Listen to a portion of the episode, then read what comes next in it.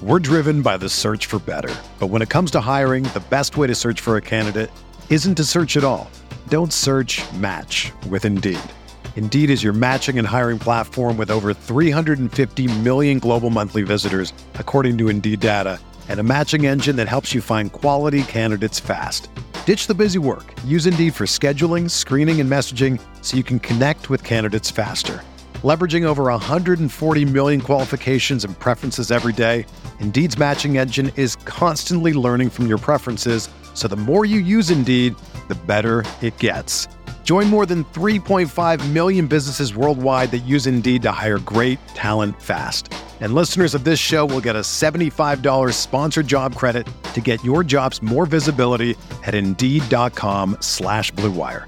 Just go to Indeed.com slash BlueWire right now and support our show by saying that you heard about Indeed on this podcast. That's Indeed.com slash BlueWire. Terms and conditions apply. Need to hire? You need Indeed.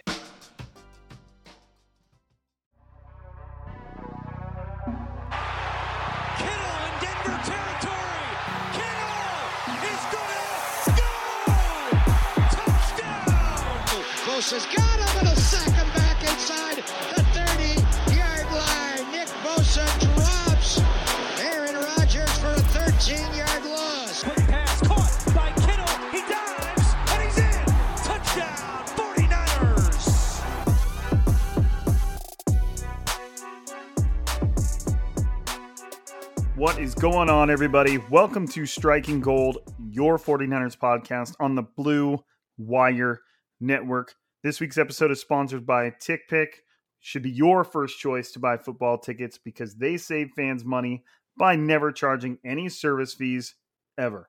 TickPick is the exclusive ticketing partner for the Striking Gold podcast and the Blue Wire Network. My name, of course, is Rob Lowder. I cover the 49ers for the B Dub. And I know you're probably tuning in knowing that it's not going to be uh, it's not going to be sunshine and rainbows today. The 49ers, of course, as we all know by now, um, dropped a heartbreaker to the Packers, losing with about three seconds left on the clock to a 51 yard field goal to give us a final score of 30 to 28. Green Bay walking out of Levi's Stadium with the win for the first time in a little bit while. In a little while. So um, it was uh, it was a tough game to watch. I mean, exciting, of course. It was uh, it had all the makings of a great game. Obviously, didn't have the ending that everybody wanted it to, of course, but at the same time, you still have to have that kind of respect for a good football team. But kind of going along with that, there was there were so many things that the 49ers did that seemed like they made this game so much harder than it needed to be. And it was a tough one to watch. Uh, before we get into that, um, just a couple updates when it comes to injuries.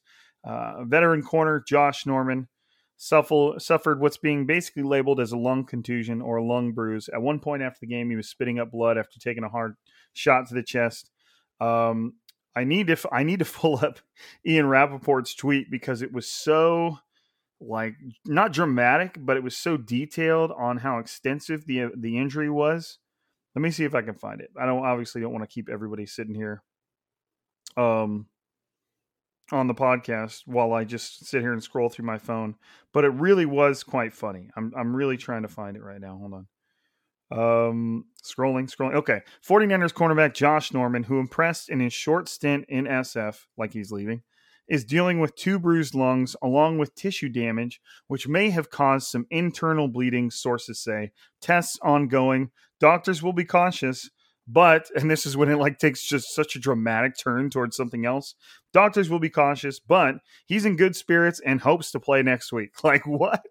Like, you just got done firing off you know, almost a complete tweet all about how messed up Josh Norman was, including internal bleeding, and then finished it off with he's in good spirits. He hopes to play next week. Like he, it sounds like he was fighting for his life, but apparently not not that big a deal. And it looks like the 49ers may have Josh Norman uh, against the Seahawks this Sunday, but we'll see. Uh, you never know. Uh, obviously, you got to be careful with something like that. In addition to Josh Norman. Also in the secondary was uh, nickel corner K'Waun Williams. Uh, he suffered a calf strain and he's supposed to make, miss a few weeks.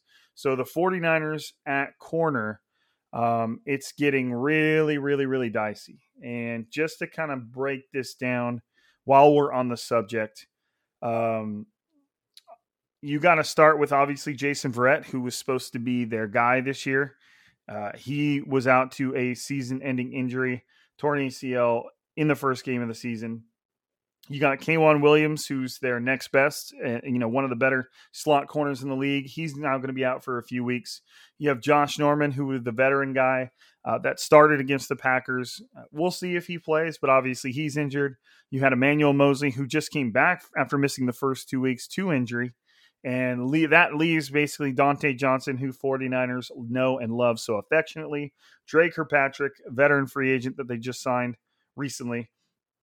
Ambry Thomas, the third round pick that you would hope he would be able to step in there and have some success, but he seemed uh, he doesn't seem like somebody that's necessarily earned that spot, and we haven't seen anything from him throughout the preseason that would really justify him getting that role. And then kind of like the I guess you could say the consistent one of the group so far has been Deommodore Lenoir, their uh, their fifth round rookie out of Oregon, and he's been solid. I mean, he he he was on the, the receiving end of a couple plays last night, but at the same time, I mean, it seemed like the entire 49ers defense was on the receiving end of a couple plays. So it's hard to blame a rookie, a fifth round rookie, who has kind of fought his way up to uh, to be in consideration for a starting role. And I know last week we talked about when Emmanuel Moseley came back, who would he step in for? And it ended up being Deommodore Lenoir, uh, uh, replaced by Emmanuel Moseley, and Josh Norman started on the other side. Um, so just to kind of get into the game here, you know that kind of wraps it up for for the most part with with the serious injuries. George Kittle, I know, has a sore calf. Uh, he's kind of like a day to day thing. They're probably just being careful. Uh, Javon Kinlaw's knee that that has always been bothering him. They're just kind of looking after that. Nothing else too serious that came from the game. Um, but just to kind of run through it here, I guess you could kind of say we'll start on the offensive side of the ball and just go through my my takeaways. Now, uh, normally I like to record these pods um, right after the game, but I happened to be watching the 49ers and Packers game from my grandma's house at a really really large like family reunion. There was 50 plus people there, a lot of people from out of state. So I apologize for not being able to jump on here and just record the pod right away. I know you guys have probably heard from everybody else on what they felt about the game, and and now you'll get my thoughts, I guess, a little later than than typical.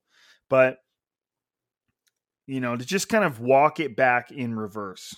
You know, I'm not going to start from the beginning and work my way there. Um, just we're just going to kind of work from the end going backwards. And I, it looks like most of my notes kind of start on the offensive side of the ball it really came down to a lot, uh, kind of the way that game finished with the Packers going, you know, about 60 yards in a matter of 37 seconds. All they needed was to get in field goal range. And when the 49ers had that game, uh, I'm not, I can't call it a game winning drive, that final drive to take the lead by one point, you know, they, they took two minutes off the clock and they left Aaron Rodgers with 37 seconds. And it seemed like everybody in the world knew that when that amount of time was left on the clock and all they needed was a field goal, I think everybody almost it, at least it felt to me that everybody almost assumed it was going to happen. The 49ers defense had struggled to stop Aaron Rodgers all night. They had a little bit better success in the second half. Um, but you just didn't expect them to be able to hold something like that off. And sure enough, it was just a, a couple of plays to Davante Adams, and that's what that's all it took. That's that's all it took. I mean, I'm trying to go back to yeah, it's right here. The first play of the drive was a 25 yard completion to Davante Adams and that got him to the 50. You're already within about 10 to 15 yards of field goal range. Uh, Rodgers spikes the clock, uh, throws an incomplete to Davante Adams, and on the very next play, hits him for 17 yards. Boom, you're there. You're at the 49ers 33. They spike the goal again. They kick the field goal. The game's over. And to me, that was not obviously it's it's impressive. No matter what lens you look at it, Aaron Rodgers and Davante Adams put on a clinic. Everybody knew that that's exactly where the ball was going to go, and the 49ers couldn't stop it, which, I mean, says more about Rodgers and Adams than it does the 49ers defense to me. They're just, they're, they're probably the best quarterback wide receiver duo in the league right now. So it wasn't necessarily surprised to see them do that. I think everybody kind of knew that once they got that opportunity that it, would have been a surprise if the 49ers defense were able to stop them unfortunately. It's just kind of how it felt. The problem was is when the 49ers were were driving down the field and they had very quickly moved kind of onto the green bay side of the field and they were creeping their way up and i'm trying to they were on the 20 the green bay's 24 and then they got to the 12 after a pass to george kittle for 12 yards. They were on the 12 yard line and they had they were had a first down. They had three timeouts, and the in the very very next play they threw kind of an option route to Kyle Juszczyk, and he broke a couple tackles and scored a touchdown and left 37 seconds on the clock. And obviously, Kyle Shanahan touched on this in today's press conference. You're not going to tell Kyle Juszczyk not to score to for the not to not to take the go ahead score. But what wasn't said, and I was I was interesting that nobody brought this up in the press conference, is that Jimmy Garoppolo snapped that pass with 12 seconds left on the clock. And I, I will never blame Kyle Juszczyk for scoring and not like kneeling on the one or, or just downing himself short of scoring because once you get the opportunity, you have to score. You have to take the lead. You never know what's going to happen after that. Would the odds of the 49ers scoring on the one yard line be good? Yes, of course but you've got to score when you're given the opportunity. But I didn't understand why the 49ers weren't exhausting every second they could exhaust as they worked their way up there. You know who's waiting on the sideline in Aaron Rodgers and Davante Adams, obviously so I didn't understand why they weren't treating this like you know a drive to not only just take the lead but put the game away and and give them no chance. And now you're probably saying, well, 12 seconds that's not that big deal. Well, in the grand scheme of having 30 seconds left to go on your game-winning field goal drive, that takes it down to 25, and things become a lot more frantic. And and and do they have time to do they have time to hit that field goal? They do not. The Aaron Rodgers spiked the ball with four seconds left, and then they kicked the field goal. There's no way they have time to do all that with 12 less seconds, with 25 instead of 37. And so uh, that to me, right there, it, it's not even a. It, it's just a a managerial standpoint, a head coaching, you know, being aware of of the game type of thing, like just that one move to just wait to snap the ball those 11 seconds, 12 seconds and you might have just put the game away, but instead they don't exhaust the clock. They don't exhaust the play clock. They throw that pass to Kyle Juszczyk, score a touchdown, go ahead by one, and then we obviously saw what happened. So it was just a really really odd and and Kyle Shanahan is he's not a new head coach anymore.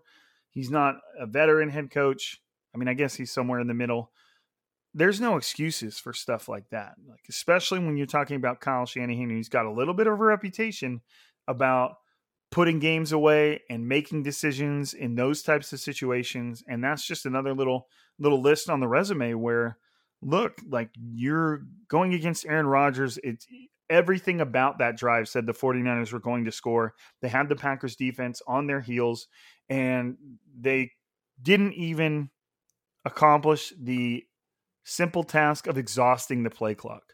It's not about play calling. It's not about whether or not Kyle Juszczyk should have scored. It's just about exhausting the time that Aaron Rodgers is going to need after you score. Kyle Shanahan kind of focused in the press conference, like, oh, I'm not going to tell Juice not to score. No, of course not. Of course not. But you're going to use all the time you could possibly use. And the easiest time to use is in between plays. It was just a little weird. It just didn't seem. It wasn't smart, and we saw it. We saw it. Now you you hate to boil an entire game down to one play because that's not what it come, came down to. Many other things that play into the fact that the 49ers lost. But to me, that stood out because it was just so black and white as to why it happened or or why did it happen. So that was a tough one for me. In terms of the 49ers offense as a whole, the Packers completely stifled the 49ers ability to run the ball. It, and now obviously the 49ers don't have a Raheem Mostert in the backfield, but the 49ers only carry the ball 21 times for 67 yards. That's 3.2 yards per carry. And, you know, you go back to the NFC Championship game where the number of carries is higher and the yardage is higher by like 300. You know, a, a ridiculous number. The 49ers were just completely unable to run the ball. Now, again, you are dealing with injuries. Raheem Mostert's out. Elijah Mitchell is out with a shoulder injury. Uh, Jeff Wilson Jr. is still on injured reserve from an offseason or from a uh, training camp injury. And it just is like, I get it. They're suffering from injuries. JaMycal Hasty, high ankle sprain. But at the same time, the fact that the 49ers were completely unable to run the ball, it's almost the Packers did to the 49ers what I thought the 49ers should do to the Packers. And the difference ended up being quarterback versus quarterback. Since the 49ers could not run the ball, it was all in Jimmy Garoppolo's hands, who threw the ball 40 times. Jimmy Garoppolo threw the ball seven times more than Aaron Rodgers. He threw for just as much and many yards as Aaron Rodgers. He completed just as many touchdowns as Aaron Rodgers. Um, Aaron Rodgers completed 70% of his passes while Jimmy Garoppolo completed 62. But in terms of like your raw numbers, the two games were were really similar. But anybody watching that game knows that Aaron Rodgers was brilliant, whereas Jimmy Garoppolo was just strangely erratic. He wasn't he made plays, he had some good plays, but he just wasn't good enough. And to me, he authored what might have been one of the most embarrassing plays of his career, where he, I don't know if they went to do a little screen or a little dump off, but Jimmy Garoppolo completely turned the wrong direction and then just kind of freaked out because, uh, uh, you know, a a defender was running at him. Well, the defender was supposed to be running at him because that's how the play is designed. But since Jimmy Garoppolo turned the wrong way, he now had a defender in his face that he didn't know what to do. He didn't have his, his check down or his dump off right in front of him because he turned the wrong direction. And then he just freaks out and throws it into the ground. But the throw was backwards. and it, so therefore it's a fumble. The Packers recover. They end up being held to a field goal, but that is what gave them a six point lead instead of a three point lead. And the 49ers, let's say that that field goal doesn't happen and the Packers are forced to punt or go for it on fourth down, don't get it. The 49ers may have ended up with a four point lead and the game would have been over with. So it was stuff like that when I when I think about what I saw from Jimmy Garoppolo against the Packers, it just didn't look he doesn't look like a seasoned veteran he does a lot of dumb shit. He makes a lot of weird plays. He misses a lot of easy throws. Now, again, don't get me wrong. You guys have heard me talk about Jimmy Garoppolo with a lot of respect for a long time, but this game just had a really weird feel. Jimmy Garoppolo just couldn't get used to standing in the pocket. It seemed like he was nervous as hell, couldn't move around well. Like it's just like he was he just looked like he was incapable of like just sliding around the pocket. He would just kind of like tuck the ball into his stomach and run around and run into the back of somebody and and he I don't know if he was scared. I, I wouldn't say he's scared. That's a little you know a little dramatic, but he just didn't look comfortable at all. And some of the throws were were off target. Even the ones that his receivers caught were constantly off target. He threw a deep shot to George Kittle that was overthrown by about three yards and allowed the corner who was playing on the far right side of the field to make a, an outstanding play. No, I'm not, definitely not taking anything from Jaire Alexander. Um, left his zone because he didn't have any receivers there. Came all the way across the field like a freaking free safety and just caught George Kittle's pass and was able to to catch it and turn and run with it because Jimmy Garoppolo overthrew George Kittle enough to where Alexander could catch it without running into Kittle and then kind of do his thing.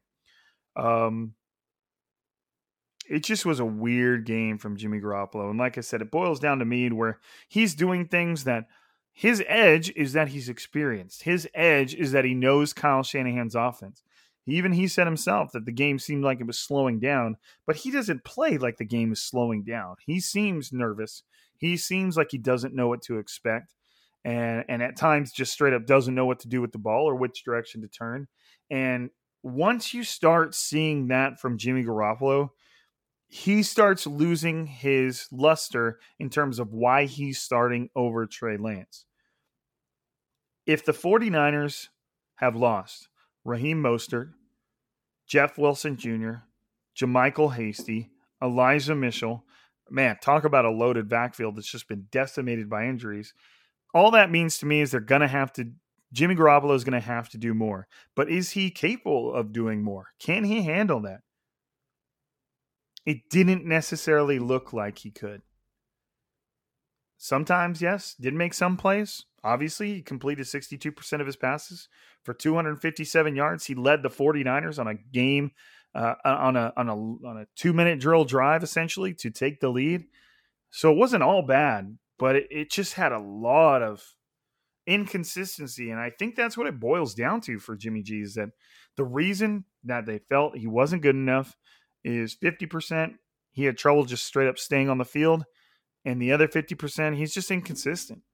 You never know what you're going to get. Sometimes you just get top 10 quarterback in the league, Jimmy. Sometimes you get bottom bottom 10 quarterback in the league, Jimmy, and rarely in the middle.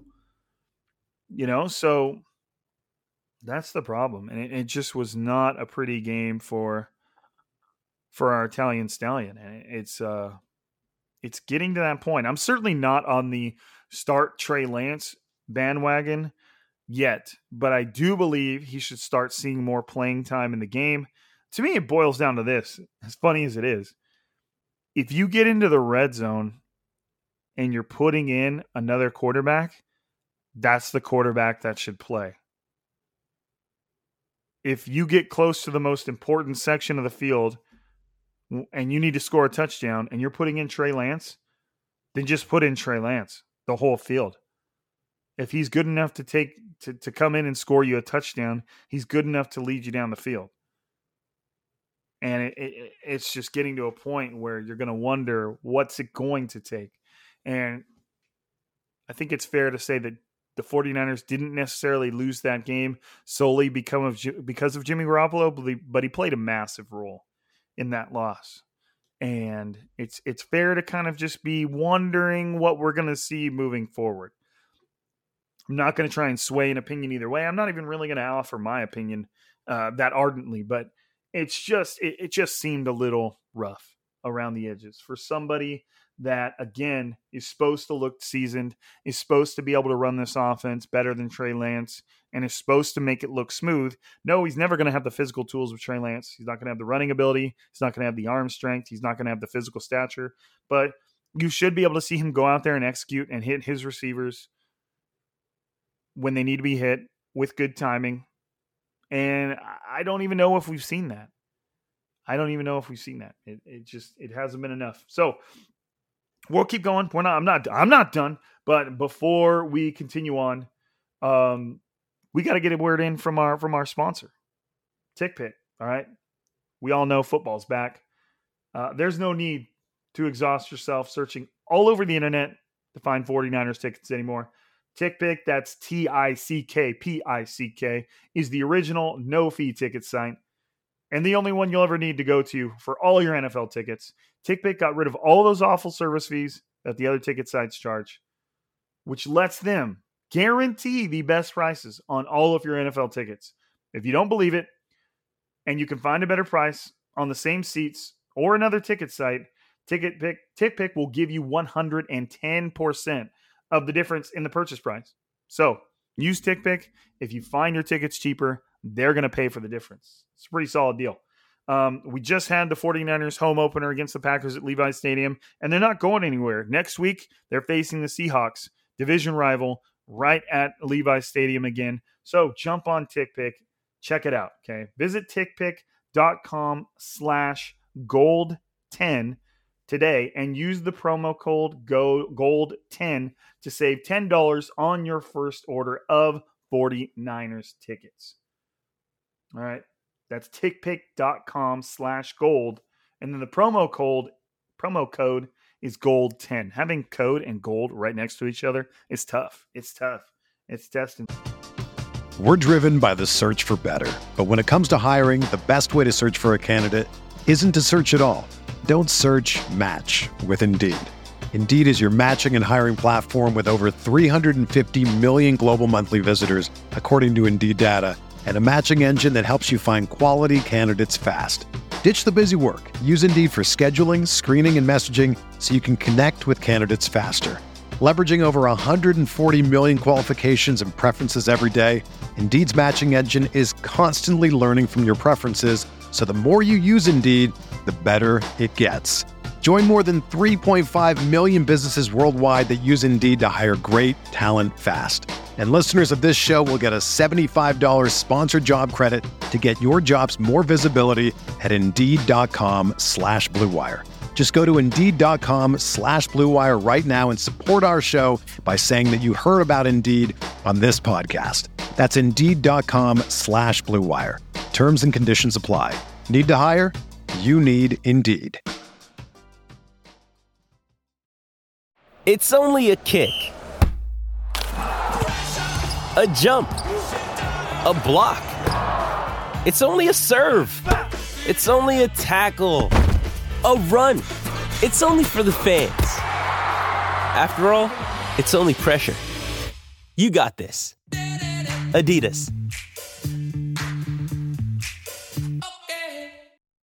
All right. So to kind of keep going where we were where we were kind of left off, I think this is a point where if if the Trey Lance starting in 2021 slash 2022 is going to happen, I think this is where it's kind of this might be the starting point where Jimmy Garoppolo wasn't bad, but he wasn't great, and he's starting to show the same problems that you would expect Trey Lance to have given his inexperience in the offense. So maybe this game against the Packers is that first little domino to fall when it comes to okay, let's let's give Trey Lance a little bit more. Maybe instead of little packages on the goal line, we start giving him drives. And if that starts to happen and the drives go well, then you know you you the, the writing's on the wall. So we'll see. Uh, again, the 49ers got off to a super, super, super slow start, just like they did uh, against the Eagles. Um, at the end of the first half, I believe the 49ers were were down 17 to 7 and they scored right at the end of the half. So it was 17 to 0 through most or it was the 49ers were held scoreless through most of the second half. And I don't know what it is. I believe they went they had they had a few three and outs in a row or at least at the very least a few very quickly stalled drives and they just didn't look like they could get anything going. And for a guy like Kyle Shanahan who is supposed to be able to scheme it up with the best of them, it just seemed a little like off like eh, like we're in week 3 that was week 3 the team should kind of be humming to a point of at least being able to move the ball. I'm not saying every drive needs to result in points but the team just looked like they were incapable of moving the ball. Like 10 yards was just a mountain for them to climb, it seemed at some points, even throughout the game, even after they scored their first touchdown. Then they came out in the second half and scored another touchdown.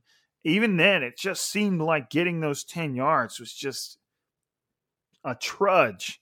It just didn't come easy. And, and some of that respect needs to go to the Packers defense for being game. Uh, and and giving and getting in Jimmy Garoppolo's face plenty. I mean, if you look at the Packers' stats on defense, you have five, six, seven, eight, nine, 10, 11 quarterback hits. Only one sack, but 11 quarterback hits, two tackles for loss, six pass breakups, a fumble recovery. Good old Jimmy G. Like they were in the backfield way more than the 49ers were. And that was not what we were expecting. How many? Five, six, seven, eight, nine, 10, 11 quarterback hits for the Packers and one for the 49ers by Arik Armstead. Two, actually, adding in Nick Bosa. I mean, nobody predicted that. We thought for sure that the 49ers' ticket to victory was that that defensive front was just going to get after Aaron Rodgers, especially with a third string tackle playing third string left tackle. And Nick Bosa didn't even get a sack. He got involved. He had four tackles, a quarterback hit, a tackle for loss but it just was so off in so many different ways. And so, you know, the game trended in a way where it was put on Jimmy G and the the offensive line did not block it up. That's another part of the problem. That's why I'm not putting willing to put it completely on Jimmy Garoppolo is because he had Packers players in the backfield constantly. Constantly. I mean, think about that. 12 quarterback hits and Jimmy Garoppolo threw the ball, you know, completed 25 passes. So, I mean, you could almost say during half, he threw the ball 40 times though. So, one of every four, um, uh, more than one out of every four attempts, Jimmy Garoppolo had somebody in the backfield while he was throwing.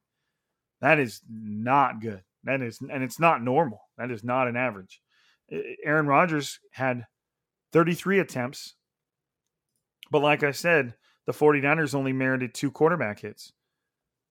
The, the I mean that that's like one in every 15 16 one in every 16 passes by Aaron Rodgers he had somebody in the backfield compared to one in less than 4 that just shows you how drastically the situations these these players were dealing with and not to mention the fact that Aaron Rodgers was getting the ball out in just a little over 2 seconds. I think it was the fastest time to release in the NFL this week average time to release, which completely neutralized the 49ers pass rush. It it was a clinic as far as the Packers go. And to me, one of the main surprises of the entire game was that it was as close as it was because it didn't feel close. I think anybody who really watched that game would probably agree with me that that the 49ers were lucky to go into into, into the locker room during halftime down 17-7. It just didn't feel close even I'm saying that even with the 49ers losing to a last second field goal, driving down the field to take the lead with 37 seconds left, even when all that was happening, for some reason I felt like the 49ers were lucky to be in that situation. It was weird. It was a weird, weird, uh, weird game. And yeah, the problem started on defense with just not getting after Aaron Rodgers, and he didn't he didn't give the 49ers time to. It's really tough to get up get up get the quarterback in less than two seconds especially when you have a depleted secondary with all the injuries that we talked about. I mean, tr- unbelievable numbers from Aaron Rodgers and Davante Adams. Aaron Rodgers threw the ball 33 times, like we said. Over half of those, 18 were to Davante Adams. He caught 12 of them for 132 yards and a touchdown. I mean, what do you what do you do with that? I know that the 49ers really kind of started bracketing Davante Adams in the second half, kind of limited limited him a little bit more, but then they just didn't limit him when it all came down to the game. Because Davante Adams, two of those catches were what put the game away for the Packers. It was just uh it was a, it was a rough night for the 49ers on defense in all facets. I believe the 49ers had 3 costly pass interference calls. I know Lenoir was one. I think Moseley was one. Um, I think Fred Warner was the other. And all of them resulted in 20 plus yard first downs. A couple of them were closer to 40 yards and just moving the ball, just giving them yards. It was it was just a weird weird game and I'm not sure if that's the 49ers we should expect because look at the first two games. They they were absolutely destroying the Lions and then let them come all the way back to where the game was decided by the final drive. Um, they came back to beat the Eagles after kind of holding it down in the second half and allowing themselves to to breathe a little bit. But even that one was close. It was a come from behind win. I'm not I'm just not sure what what we're getting from the 49ers yet. Are they good? I thought this team was better than the Super Bowl team of 2019. I don't know if I believe that now, especially when you consider all the injuries. And during when the 49ers went to the Super Bowl, they had Jason Verrett playing at a Pro Bowl level and Richard Sherman doing the same on the other side. And now Jason Verrett is out for the season. And opposite that is a Emmanuel Moseley that just came back from injury. You know, you have a veteran Josh Norman who has looked solid. Both of his pass interference plays weren't even they weren't that bad he's looked decent, but now he's hurt and shouldn't be serious. But there's just so many injuries. The entire backfield is hurt right now, except for the 49ers rookie and Trey Sermon, who looked just okay. He looked just okay. No, we haven't really seen anything out, out of him to be excited yet. You know, maybe one uh, one positive development, and, and we'll end with some positives. We'll definitely end with some positives. Uh, the person that I probably have to bring up first was Kyle Juszczyk, who scored the go-ahead touchdown um, with 37 seconds left. Um, he ran the ball a little bit. He caught some what seemed like really pivotal passes to keep drives moving, um, including that touchdown. And then to me, right there with Kyle Juszczyk is Brandon Aiyuk who we finally saw get involved a little bit. He caught himself a touchdown. Uh, caught four passes for 37 yards. Not big numbers, but when you're comparing to what he had done, which is essentially nothing through the first two games of the season, I think it was one catch uh, for like six yards to move the change, and that was it. So it was good to see Brandon Aiyuk back there. Kyle Shanahan made it seem like he was competing with Trent Sherfield for time. Well, Trent Sherfield got like two snaps to Brandon Aiyuk's like 60 or whatever it was. So uh, I'm not sure if that's still a competition anymore. We'll see how that keeps going. I don't necessarily think it was a slight against Sherfield. I think it just had to do with kind of the situation the 49ers in, uh, being in more two receiver sets and just kind of the ebb and flow of the game. At least that's what Shanahan said. Um, and then it was really, really good to see George Kittle get so involved again. He had seven catches on nine targets for 92 yards. Um, and again, made some pivotal plays. He had a 30 yarder, 30 plus yarder there towards the end of the game that helped move the 49ers down the field for that go ahead score.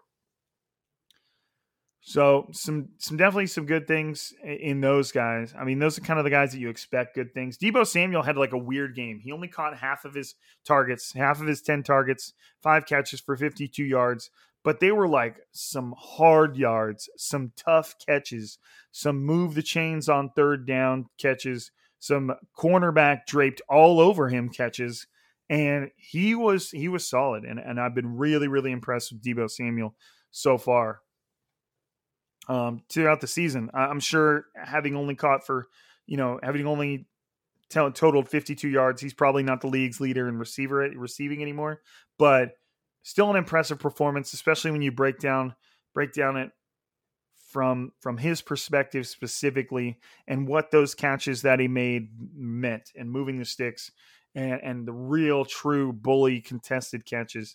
Um, it was it was pretty impressive.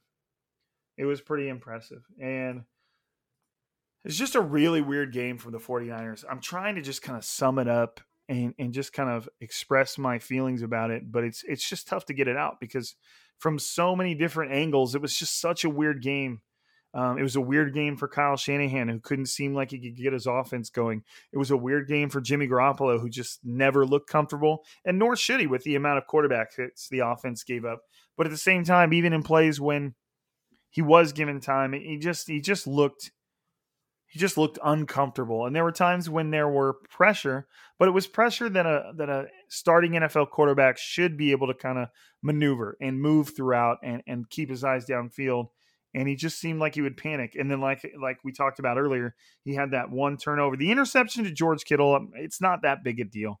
He kind of airmailed it, overthrew him got picked off, taking a deep shot. It was really just an incredible play from from Jaire Alexander, more than it was a mistake, Jimmy Garoppolo.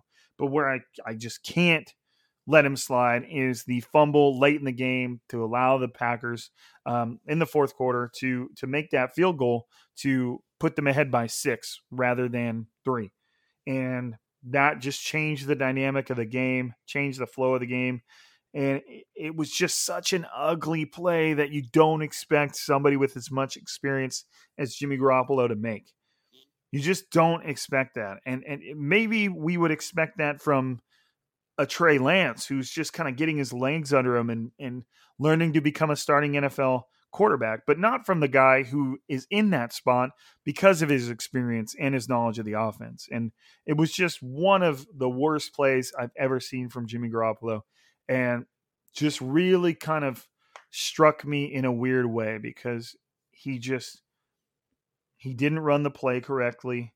He lost composure and then he just fumbled the ball in the middle of nowhere. He could have just thrown it away kind of like off and even if it would have been intentional down and got it. Like, you know, you still live to play another down, you don't turn the ball over.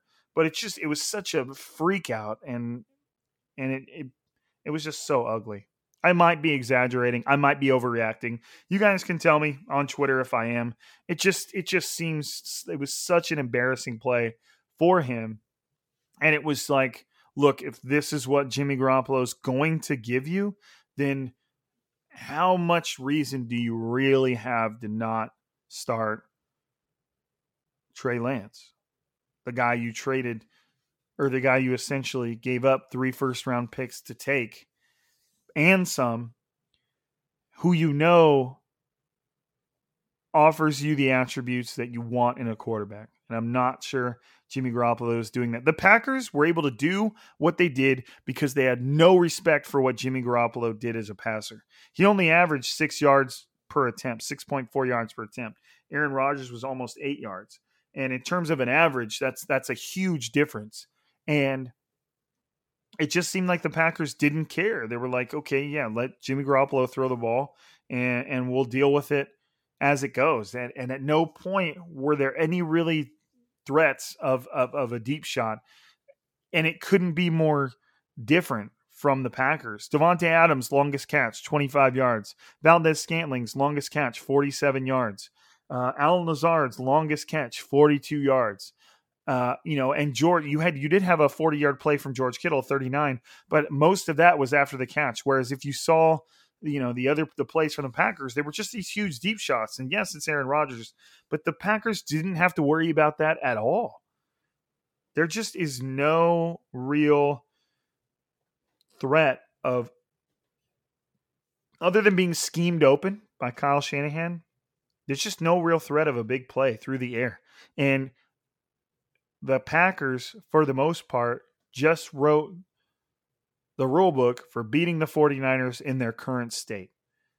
Their running backs are depleted, stop the run, and then let Jimmy Garoppolo do his thing. And it likely will not be enough to win the game. And that's what we saw against the Packers.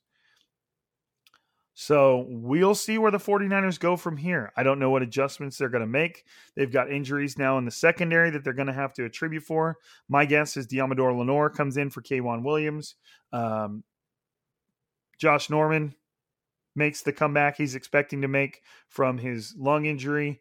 And then it's still Emmanuel Moseley, Josh Norman, and the Deommodore and Lenoir in the slot, which shouldn't give necessarily anybody – any warm and fuzzy feelings, that's for sure. There's uh, and there's not a lot of talent there. So it's going to be interesting. Like I said earlier, the 49ers play the Seahawks this Sunday at Levi's Stadium. Um, typical afternoon game that we've come to expect from Levi's. Uh, it, we'll see. The Seahawks have lost two in a row. The 49ers just lost their first game. It is their first uh, I believe it's both teams' first divisional game. Obviously, it's the 49ers' first divisional game. Uh, I believe it's the Seahawks' first divisional game as well. I just don't remember who they played uh, week one, but it's gonna be it's gonna be an interesting game. And and the problem is is the Packers or the 49ers struggle to cover Davante Adams, and Davante Adams is essentially the only real receiving threat on the Packers. Not to slight Valdes-Scantling or Lazard. They could play their role, but we all know Davante Adams is that offense. You go over to the Seattle, and now you've got to cover Tyler Lockett and DK Metcalf, both weapons in and of themselves. And if the 49ers are, now now neither of them are as good as Davante Adams, but what are the 49ers going to do when there's two big threats out there? And they they couldn't even cover one of them when they everybody in the world knew that he was getting the ball and they still couldn't cover him. So the 49ers have some soul searching to do. The the crummy part is is after that offseason, we we all kind of knew that the 49ers were putting themselves into a precarious spot at corner. They were just putting all their chips in the good luck basket, hoping that Jason Verrett would be able to stay healthy and and things would just would go well. And Unfortunately, that's not how it worked, especially in 49ers land. And now they're just reaping the repercussions of that. And it's just tough. They're going to have a lot of problems keeping defenses from throwing all over them, especially, again, in terms of writing the rule book for beating the 49ers. Now, knowing that if if an if a team can come in to face the 49ers and stop the run and get the ball out quickly if they want to throw then they'll the chances are good that they'll beat the 49ers. And we'll see how the team adjusts to that. We'll see how DeMeco Ryans adjusts, how Kyle Shanahan adjusts. But something's going to have to change in order for the 49ers to to keep pace or to apply pressure. Uh, we'll see. I, I hope I don't. I'm not being too doom and gloom, too pessimistic. I'm not really that type of person at all. If you've been listening to Striking Gold for a while, you know that I'm not not a negative person. I just saw a lot of problems arise during this game, and and I try not to. I don't want to be too critical because it is Aaron Rodgers, it is Davante Adams, it is a very good Packers team, but it just seemed to raise a few red flags as, as far as how the 49ers are going to go about their business um, as the season goes on. So we'll see. We'll see. Uh, I'm hoping uh, the 49ers can give the, the Seahawks a show. Uh, those are always good, exciting games. Um, no matter where you, either team is, let's just say the Seahawks actually end up not being good um, and the 49ers end up being good. This is just making up a scenario. It always seems like it never really matters in division games. No matter how good or bad one team is, it's a division game. You know each other so much better than other teams. They always seem close. I mean, everybody remembers when the 49ers were great and, eh, you know, when they went to the Super Bowl and the NFC championships under Harbaugh, and the Rams always gave them a run, even when the Rams were, were terrible because they just know each other well. You can exploit weaknesses that maybe other teams haven't found. Players play at a different level when they know it's a division game. It just always gets interesting. So we'll see we'll see how that goes down. Um, but that's it for us tonight. Hopefully, you don't mind the the, the slightly later than usual uh, reaction to the 49ers loss to the Packers. Like I said, um, I was hanging out with a lot of family members that I haven't seen in years, and I didn't want to just kind of blow them off for the sake of recording a pod. Uh, family comes first, as y'all know. So uh, forgive me for jumping on here a day later than I typically would. Hopefully, you enjoyed it still thank you for sticking with striking gold thank you for sticking with me make sure you're out there rating the podcast reviewing it um, downloading it subscribing all that good stuff you can do to make little numbers pop up on the spreadsheets because i appreciate it um, and again I, I, wouldn't be here doing this all these years uh, cycling my way through co-hosts uh, if it wasn't for you guys it, it, it's plain and simple. If no one was listening to this podcast, then I wouldn't be here doing it. So I appreciate you guys. Thank you for listening to Striking Gold. And um, I will be back on here a little later this week to break down um, what we should expect to see uh, against the Seahawks and what the 49ers might be able to do to right the ship. Um, but again, thank you for listening to Striking Gold for another podcast. We are signing out.